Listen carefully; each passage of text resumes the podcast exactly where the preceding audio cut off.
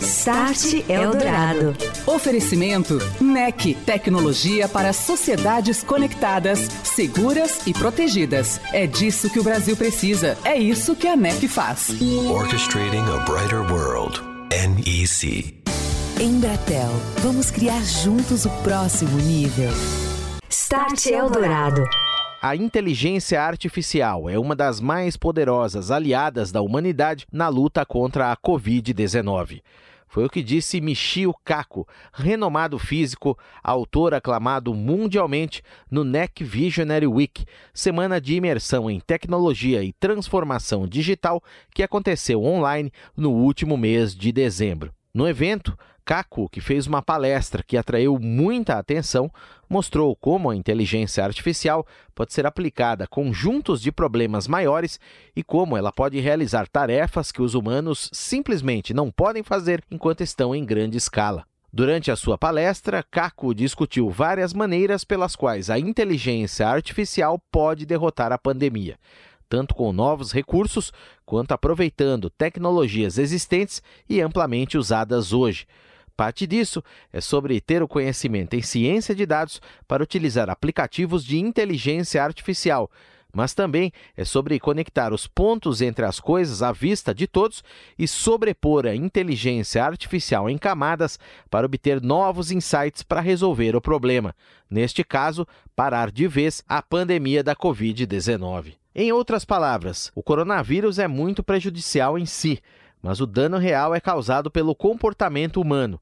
Assim, entra a inteligência artificial, que pode rastrear esse comportamento, identificando cenários de risco antes que se tornem perigosos para os outros, como em eventos ou aglomerações, por exemplo, onde costuma acontecer um superespalhamento do vírus. Aí também entra a inteligência de dados como o Caco explicou, alguém com sintomas da Covid-19 pode digitar estou tendo dificuldade para respirar no Google, procurando respostas. Considerando isso isoladamente, é apenas mais uma consulta de pesquisa. Porém, é um indicador bastante revelador do que pode estar acontecendo se esses dados forem levados em conta em conjunto. Então, rastreando a atividade no Facebook, por exemplo, a inteligência artificial poderá obter uma boa leitura sobre outras pessoas, com a qual aquela pessoa específica entrou ou possivelmente vai entrar em contato, e por sua vez, com quem cada um deles também entrará em contato logo depois. É só fazer uma camada no rastreamento do smartphone e será muito fácil identificar exatamente para onde as pessoas estão indo, a que horas, por quanto tempo e com quem. Vamos ouvir Michio Kaku. Artificial intelligence allows us to analyze mountains of raw data. Huge piles of data, and from that, extract out patterns, hidden patterns that humans cannot see. Cada um dos aplicativos é uma peça importante desse quebra-cabeça, mas isoladamente não diz muito. Lendo tudo isso, é a inteligência artificial que pode desenhar um mapa de calor bastante confiável, de onde a propagação da pandemia é provável que ocorra e, se uma ação corretiva for tomada, como ela pode ser reduzida significativamente. Start Eldorado. E hoje o Start Eldorado fala sobre uma iniciativa de inteligência artificial, análise de dados e machine learning que é sucesso no combate diagnóstico à Covid-19 e pode ser usada, ampliada em breve para outras áreas da medicina. Quem vai nos explicar mais é o médico Giovanni Serri, ele que é diretor do Inova HC, que é o braço de inovação do Hospital das Clínicas da Universidade de São Paulo. Doutor Giovanni, mais uma vez conosco aqui no Start. Como vai? Boa noite para o senhor. Seja bem-vindo. Boa noite aos ouvintes do Eldorado. Fico contente de voltar a esse programa nós começamos a discutir esse projeto logo no início com o Daniel e agora nós, nós evoluímos muito. Realmente é, já é uma, um projeto consolidado, premiado e, e, foi um trabalho muito importante realizado por pesquisadores aqui do, do HC na área de inteligência artificial. Explica para a gente, doutor, o que é exatamente essa plataforma e como é que ela mudou, como é que ela evoluiu, melhorou muito, inclusive, com esse conceito de inteligência artificial, aprendizado de máquina? Então, nós, é, quando nós percebemos que essa pandemia, né, essa tragédia sanitária que nós estamos vivendo, esperávamos já ter, ter que tivesse acabado, mas continuamos vivendo, eh, nós resolvemos colocar a inteligência artificial para ajudar né, esse, esse combate à pandemia. Então, nós desenvolvemos uma plataforma que pudesse responder rapidamente é, às tomografias computadorizadas enviadas de qualquer lugar do Brasil e essas tomografias que detectam a doença pulmonar, né, que é a doença que muitas vezes leva à morte ou precisa de uma internação rápida, precisa de terapia intensiva, é, e, como poucos médicos legalistas tinham experiência no Brasil, e o HC já tinha conseguido uma, uma experiência muito significativa, poder ajudar os médicos do Brasil inteiro a, a dizer se aquele caso que eles estavam enviando era suspeito de Covid e qual a extensão da doença. Então, uh, nós utilizamos, começamos a utilizar dois algoritmos importados, um chinês né, e outro, um chinês da Huawei e outro europeu da Siemens, porque a doença já tinha passado por lá e no Brasil estava começando. E em 30 dias nós conseguimos levantar uma plataforma de inteligência artificial é, que começou a responder para o Brasil inteiro a questão é Covid, não é Covid. É, e para isso nós tivemos realmente apoio da sociedade, né? A, o, todos, todos pela, pela saúde do, da Fundação Itaú nos ajudou, Petrobras, a GE, Siemens, Huawei, Deloitte. Então nós tivemos realmente um pool de empresas que nos ajudaram a montar uma plataforma que era realmente um projeto muito ambicioso né, e transformou-se na maior plataforma de inteligência artificial de Covid do mundo, né, onde reúne milhares de casos, nós recebemos casos do Brasil inteiro, tivemos mais de 60 hospitais conectados e, e, realmente ajudamos a fazer o diagnóstico rápido. Creio que a plataforma deve ter gerado uma quantidade enorme de dados e, inclusive, se usando esses dados para ir se melhorando também o sistema eh, e esses padrões, etc. Como é que esses dados, em primeiro lugar, foram usados para tornar essa, esse processo mais assertivo de diagnóstico? E, em segundo lugar, esses dados, de alguma maneira, eles são tirados da plataforma e colocados, por exemplo, para você fazer algum outro tipo de pesquisa no sentido de achar um medicamento medicamento, um tratamento, as vacinas que estão se, se falando aí? Como que é, se dá essa integração? Então, isso é muito importante, Daniel, porque nós utilizamos algoritmos importados, mas nós sabemos que, primeiro, a faixa etária de pacientes acometidos no Brasil é diferente da Europa. A miscigenação racial do Brasil também é diferente da Europa e da China. Né? Então, nós queríamos desenvolver algoritmos nacionais né, que fossem mais adequados à nossa realidade. É, então, em setembro, junto com o IDEAGOV, né, que é um projeto da Secretaria de Desenvolvimento, é, nós lançamos uma chamada para que empresas e startups nacionais nos oferecessem uh, algoritmos desenvolvidos aqui que a gente pudesse testar na plataforma.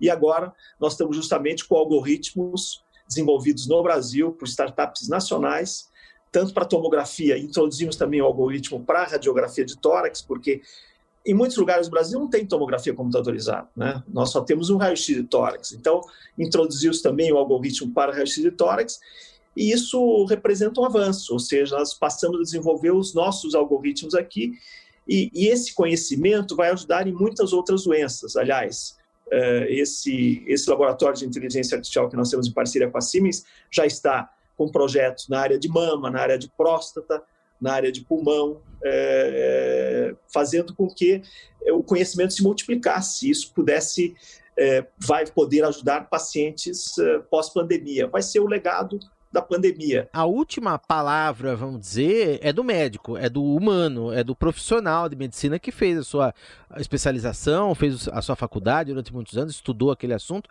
A ideia é sempre que a inteligência artificial seja um complemento, vamos dizer, ao diagnóstico. Não, exatamente. A última palavra é do médico. O que, que a inteligência artificial ajuda, né? É, em particular na nossa área, na radiologia?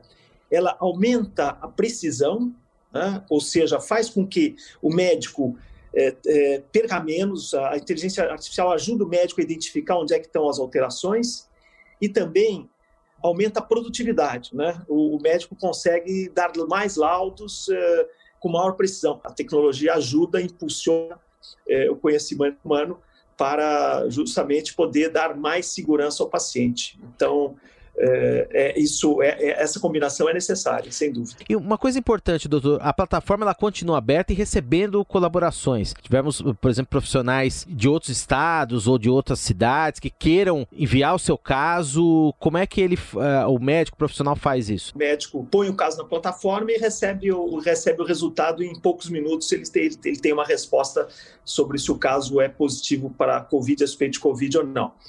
É, e é, com essa quantidade de casos que nós temos, isto nos dá uma, uma capacidade de pesquisar na área de Covid, é, conseguir respostas.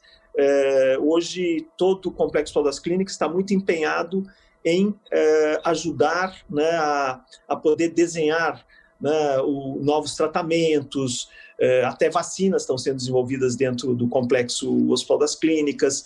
É, é, nós evoluímos muito na área de terapia intensiva, né, saber qual que é a hora, né, de, do momento e os protocolos que podem fazer com que o paciente tenha uma evolução melhor. Né? Então, todo, todo esse conhecimento é fundamental para nós conseguirmos é, mudar né, o conceito, conhecer melhor a doença e desenvolver justamente terapias que sejam mais eficazes. Você ouve Start Eldorado. Tecnologia para a prevenção de novas pandemias. O André Eletério, diretor de marketing da NEC, explica mais sobre isso. Olá, André, tudo bem? Olá, Daniel. Olá, ouvinte do Start Eldorado. Na semana do NEC Visionary Week, tive a honra de participar de um painel a convite da Japan House São Paulo com o objetivo de discutir o conteúdo exposto pelo professor Michio Kaku no evento. Logo após a palestra, o presidente da Japan House, Eric Klug, mediou uma conversa riquíssima em informações com o historiador, diplomata e ex-ministro Rubens Recupero e comigo. Ao longo do nosso papo, foi enfatizada a questão da importância da tecnologia para a prevenção de novas pandemias, sempre aliada aos aspectos do comportamento social e da cultura de cada país, como suporte para a aplicação da ciência. Em uma das minhas falas, destaquei a importância da sustentabilidade aliada ao poder computacional e à expansão das redes, como tripé que serve de apoio para vencer os desafios atuais e para a evolução da nossa sociedade, promovendo a integração do nosso mundo real com o virtual. E é justamente a tecnologia avançada, bem utilizada, que permitirá que a nossa geração e as próximas sejam mais felizes, produtivas e seguras. Convido você a conferir na íntegra o painel promovido pela Japan House São Paulo, que pode ser acessado por meio da página da instituição no YouTube. A palestra do Dr. Michio Kaku também pode ser assistida no portal do evento até o final de janeiro. Veja como no nosso site br.nec.com. Muito obrigado, André, pela participação. Grande abraço e até a próxima. Um abraço, Daniel. Um abraço, ouvintes. Estamos de volta aqui no Start Eldorado, nesta noite, falando de inteligência artificial no combate ao coronavírus e também além. Comigo está Giovanni Serri, ex-secretário estadual de saúde, ele que é diretor do Inova HC, o Instituto de Inovação do Hospital das Clínicas, que criou a Radvid19, uma plataforma brasileira de inteligência artificial que se tornou a maior do mundo, referência no uso de alta tecnologia de máquinas no combate à Covid-19. Inclusive, a plataforma ela foi reconhecida, ganhou vários prêmios internacionais por conta aí, justamente do caráter de inovação, não é? Nós tivemos um reconhecimento internacional, aliás, o, o, o BID, né, o Banco Interamericano de Desenvolvimento, também é, colaborou no financiamento da plataforma. É, fomos reconhecidos agora no Congresso, no RSNA em Chicago, né, como uma, uma das plataformas mais inovadoras é, nessa época de Covid. A semana passada ganhamos o prêmio Abril DASA de Inovação é, na categoria diagnóstico. Temos mais de 100 startups trabalhando dentro do complexo e com o objetivo, né, poder ajudar né, a, a, melhorar o acesso do cidadão à saúde e reduzir as desigualdades, porque nós sabemos que o grande problema da saúde do Brasil é a desigualdade. Né?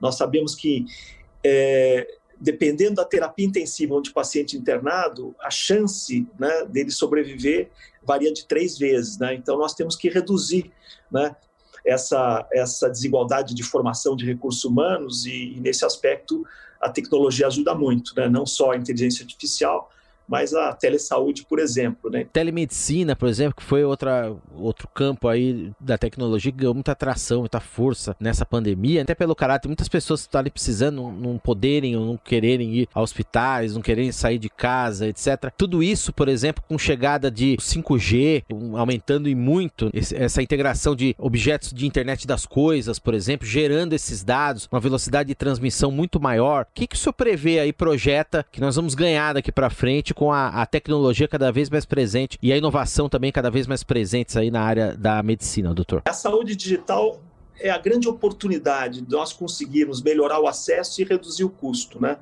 É, a telesaúde faz com que o médico, especialista, o profissional de saúde chegue a qualquer canto do país e o 5G vai ser o instrumento é, que vai ajudar a democratizar esse, esse acesso. Né?